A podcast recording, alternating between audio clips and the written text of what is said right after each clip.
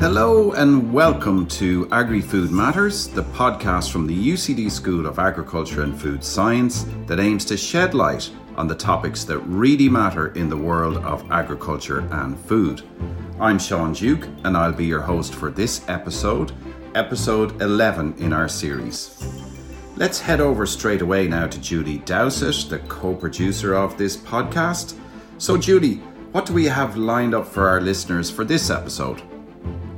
Um, so, the scientists we're um, talking to today work in the area of precision agriculture or digital agriculture, um, which is the way in which technology can be used to improve soil quality and crop productivity by working out the right intervention needed in the right place at the right time to give targeted interventions. So, the focus today, I suppose, everything starts with the soil. If you think about it, nearly everything we eat um, starts with, with soil. And so it's something which has been um, neglected in our past. And um, Dr. Mary Harty will be talking to us about the importance of soil as being the critical starting point for all of agriculture and how historical ways of tilling um, and managing um, um, crop production was actually causing huge damage to the soil and to the environment. So she'll be telling us about some technologies that are being used at farm level to improve the soil. Um, but also to improve um, yields and cost for farmers while protecting the environment. Um, and then we're going to talk to Professor Kevin McDonnell, and his research um, centres around green technologies in agriculture. And he's developed ways in which technology can predict and manage um, diseases in real time. Um, so um, the diseases that are found in crops um, can be managed um, so that only the susceptible crops are, are treated um, and that there isn't blanket treatment of, uh, uh, of crops and, and, fields.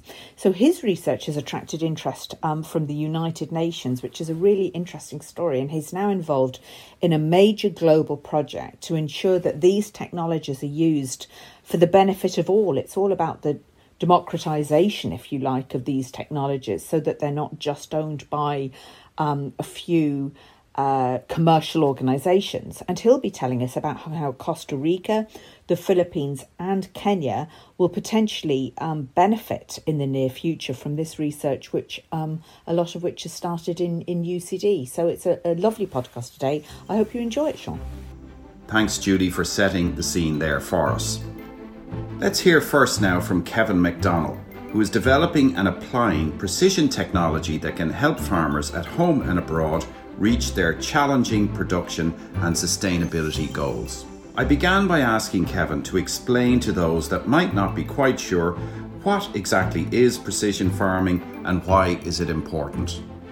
So precision agriculture, which is often called digital agriculture, what that's doing is it's utilizing sensors to capture information about the whole process, be it the crop production or the animal, the livestock production process. And the idea being that if we can capture more data throughout the growing season and we can look at the performance of our crops, we can see how we can make better decisions. So we know intuitively that fields will yield differently within a field. So a farmer or a grower might say, that's a great field. I got, you know, 10 tons the hectare of wheat off it. But realistically, they may have gotten 11 tons in one part and seven tons in another part. So the idea with precision agriculture is that using GPS systems and, for example, a yield monitor in the combine, you can map out the performance of that field. And then you can subsequently go back to that same spot and say, well, why did I only get seven or eight tons the hectare there? What's the difference between that part of the field and another part of the field? Is it soil? Is it texture? Is it moisture? Is it compaction? So you can go back and you can then develop management strategies based on subfield levels and decide, well, I could optimize one part of my field and really try and maximize the yield out of it. But there's another part of my field that, you know, I'm never going to get a maximum yield out of. So why would I spend as much money on the inputs and on the seed? I can probably produce six or seven tons at a different cost from that part of the field. So it's understanding it, uh, the data that flows throughout the entire growing season, and there's many ways that we can capture it. So we're using that to make better decisions throughout the growing season.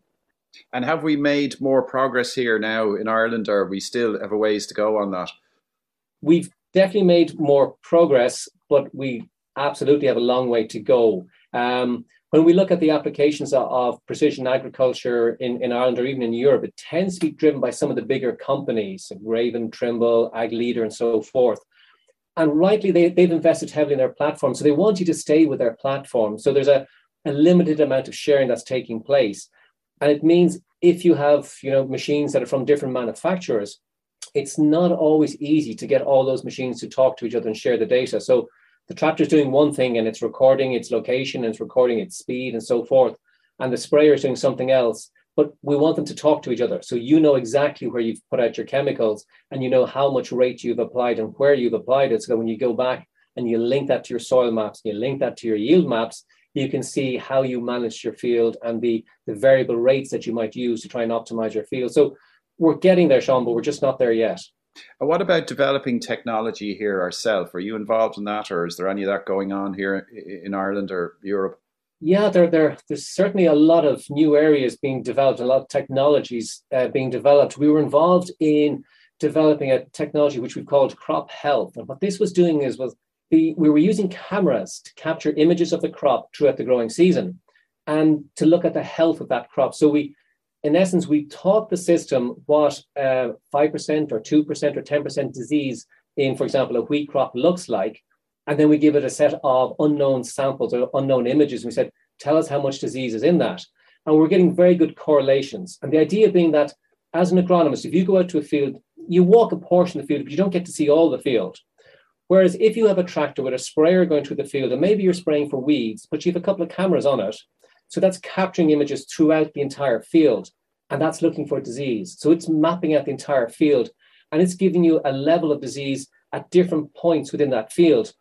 And if you link that to, for example, a variety, and if you link that to weather maps, you could see, well, that variety is very susceptible to disease.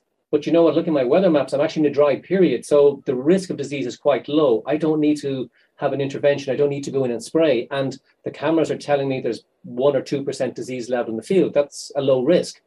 Whereas you could also use it to say, well, actually, if I look at my field, I can physically see from the cameras there is disease spreading through that field. And we're in a wet window period. I need to spray soon before I lose my yield or I have a, an impact on yield.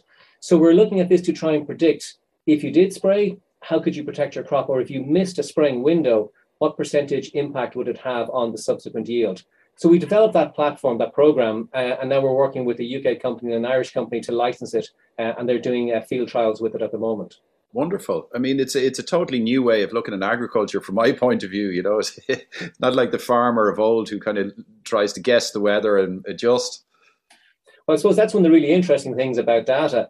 We're actually, it's there. It's incredibly valuable to us. Um, and what we're doing is you're still making the same decision. So if you think about growing wheat, you probably have about three to 400 decisions that you need to make at different times throughout that growing season.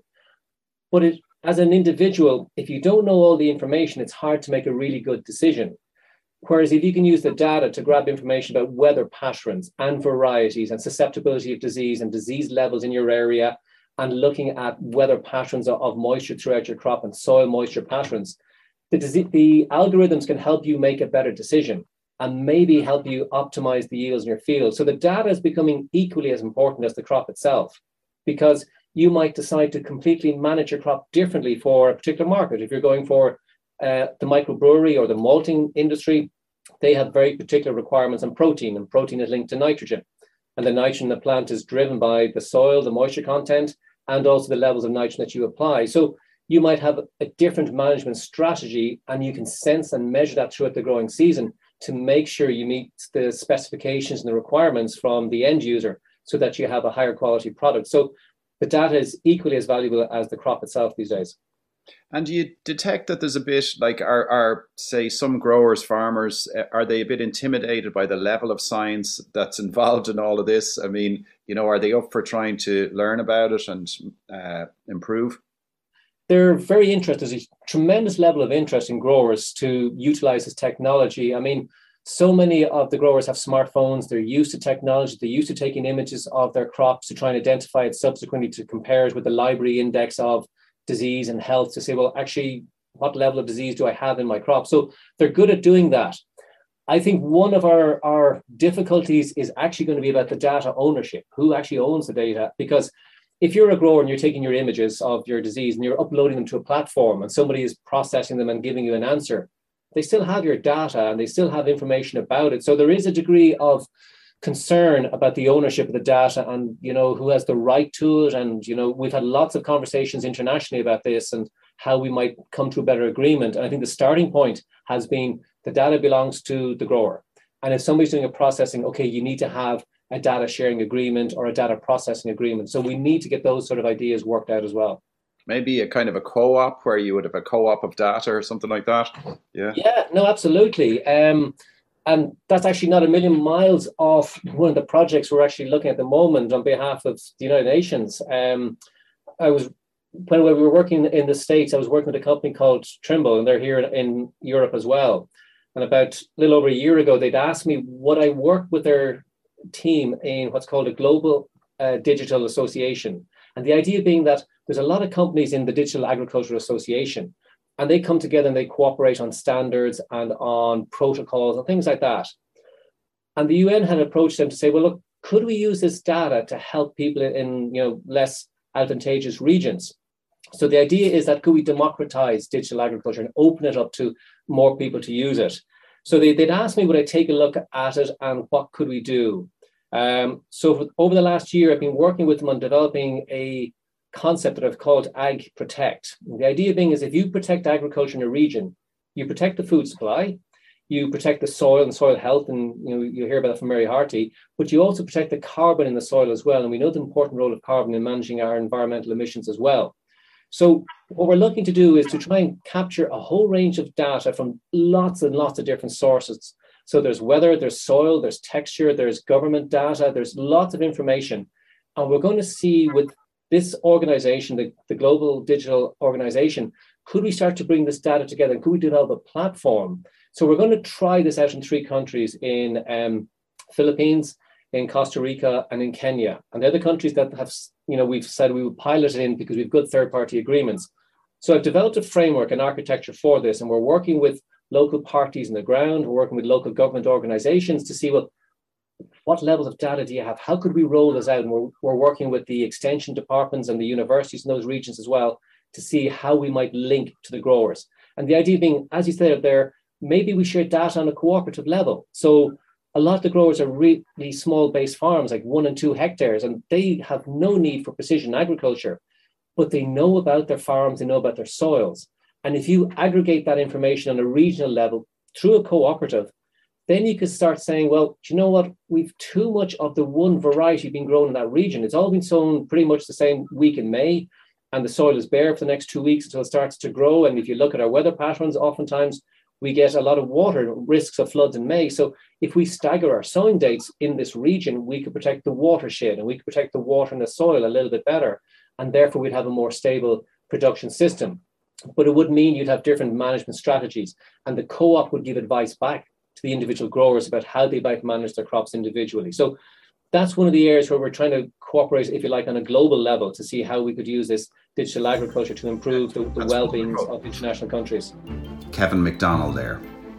Now, healthy soils are the basis for all agriculture, and it's become increasingly difficult for farmers to maintain the health of their soils while also meeting environmental and sustainability targets. Mary Harty, a researcher interested in soil health, believes that precision technology can provide a way for farmers to protect the soil while also reducing farmers' costs and improving crop yields. I first asked Mary to explain what she understood by precision technology and how it can be used to protect soils and help farmers make better informed farming decisions. Precision agriculture is, um, I suppose, a very um, it's a very broad term, first of all, and it's used uh, in the, the, the sort of the definition of precision agriculture is the use of technology to better measure and control crop production on a site specific basis that improves efficiency. So you have a more efficient application um, of inputs, so your seeds and your fertilizer. You have a more effective utilization of tillage equipment, improved crop and field measurements, and all leading to uh, better uh, farming decisions. So, um, I mean, in theory, this sounds really good, and, and there's a number of ways that farmers can get good information about their their soil type. Um, so you can use proximal sensing devices that can measure things. So you can uh, get a machine that runs across the surface of the soil, and using electrical conductivity measurements, it can be used as a proxy to identify more or less fertile areas in your field. You can measure your pH across the field and identify zones of different pH levels. And this is a really quick win in terms of nutrient availability because if you discover half your field is of a low pH and half your field is, say, of a normal pH, you only have to apply lime to half the field and you get full nutrient availability. Uh, you can use GPS to pinpoint locations and de- devise these zone maps that shows different management zones. And farmers can use these either manually or they can upload maps to machinery, create prescription maps, and then manage the soils according to the map. So a machine can have a sensor attached that will adjust the seeding rate or the depth of the coulter or the application rate of fertilizer or fungicide, all based on the soil conditions or the crop properties. And you variable rate uh, technology, which automatically adjusts um, the chemicals applied um, on the go. Uh, you also have things like moisture probes that um, can be used to uh, advise how much moisture is in the soil. And that information then can be combined with, say, your local weather forecast data uh, which then can be useful for helping farmers to decide what's the optimum weather window for me to safely carry out my field operations and cause minimum damage to the soil. So this this obviously is a brilliant way to keep the soil sustainable as well over a period of time, as well as getting the most out of it. It is, yeah. I mean, I suppose traditionally farmers um, manage their soil um, by having each soil type delineated off into different fields. So you'd have a kind of a, the damp field in the corner, and the field is good for growing crops, and the field is close to the house. And typically, the farmer would have all this management information in their heads. But as agriculture intensified and machines got bigger, farms got bigger and fields got bigger, which meant that farmers pulled out the hedgerows. They combined all these fields into bigger fields. So now taking out the hedgerow didn't change the soil. So you now have basically a very big field with multiple soil types and all the, the, the, the field is being treated the same. So in simple terms, you've really fertile areas and quite poor areas for growing crops in the same field. So the more fertile parts of the field can hold more water and more nutrients and support more crops, whereas the poorer areas obviously can't. But the same blanket rate of, of inputs are being used. So in certain areas, you're getting wasted inputs, and in other areas, you're getting not enough inputs and suboptimal yields. So, so we've kind of gone backwards almost rather than forwards and lost that subtlety of management that the original field layout would have supported. So now technology is really going to help us to identify the different zones and the different levels of fertility and figure out the best way to manage each zone. And are there farmers, are there many farmers actually doing this at the moment in Ireland, or is this, you know, something that's very, very new? all of it's, the it's, it's happening and it's growing, but it's still relatively new because it's quite expensive to implement a lot of these technologies. And in terms of um, the soil, in terms of protecting our soil and using our soil correctly, I mean, is this the way to go? Precision agriculture is this what we need to do? Yeah, I, I think really, you know, we, we've we've we've tried the other approach, and we've we've obviously had some issues. Precision agriculture really is the only way um, to be able to really maximize the output. Now we're, we're not there yet. There's still work to be done on, you know, on learning from the data that we've produced so far and helping improve the decision making further. But I do think um, precision agriculture is the future. Um, we need better decisions and we need better information to support those decisions. Farmers really do care about the environment and about producing good quality food. Um, and precision agriculture is the tool that will help farmers produce food to feed the planet while improving soil health, reducing input levels and the pollution load on the environment. Um, at least uh, start looking at how. I mean, we're, we're, our experimental work out in Lyons Farm um, is is looking at how we kind of move farmers away from using plough all the time to maybe uh, migrating towards some of the conservation agriculture uh, practices. So, our research, um, and it was with uh, Professor Kevin McDonnell, uh, Dr. Saoirse Tracy, and David Hobson, who's our PhD student, looked at comparing um, conservation agriculture techniques like minimum tillage at two depths and zero tillage with the traditional cultivation, plough, till, and sow method. Um, and then comparing how soil properties and crop metrics were affected. So we looked at the root architecture of the crops, the soil structure, the pore space, the crop yield, the quality of the soil. And we did the same experiments on two other sites in the UK, including a long term tillage site. And the results were quite interesting because in Lyons Farm, from a baseline of many years of conventional tillage, we found unsurprisingly the plough system generated best establishment and the highest yields. But the results in the long term site in the UK suggested that this will change over time because um, the site now was in the same treatments for about 12 years, but the zero till site um, performed the best, generated the highest yield, most prolific rooting, while some of the other um, minimum tillage um, systems had more root restricting layers. So if we don't cultivate the soil for a period of time, so we practice zero till in effect, the soil structure starts to build up again and the soil repairs itself. The organic matter levels start to build up and the soils become healthier. There will be a hit in yield for a period of time, but over time that should improve. Um, and you know, and, and the soil health should be restored.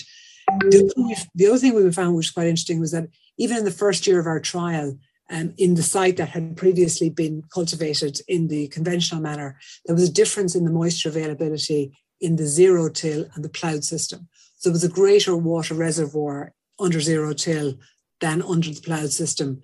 And that'll be really important as we go forward, especially farming under climate change conditions where the rainfall events are less frequent and more intense. We need our soils to be able to absorb and hold on to this water for, for our crops. The reality is building the soil structure will take a few years. And we're looking at that process now, comparing the ploughed system and the zero till system, and hopefully be able to provide a roadmap for farmers who wish to move towards the zero till system in the future. And will there be enough farmers that have the skills necessary to do this precision agriculture, do you think? Or is it going to take time, and generational shift or whatever? I mean, precision agriculture is complex. And I think one of the biggest challenges with it at the moment is it's too complex.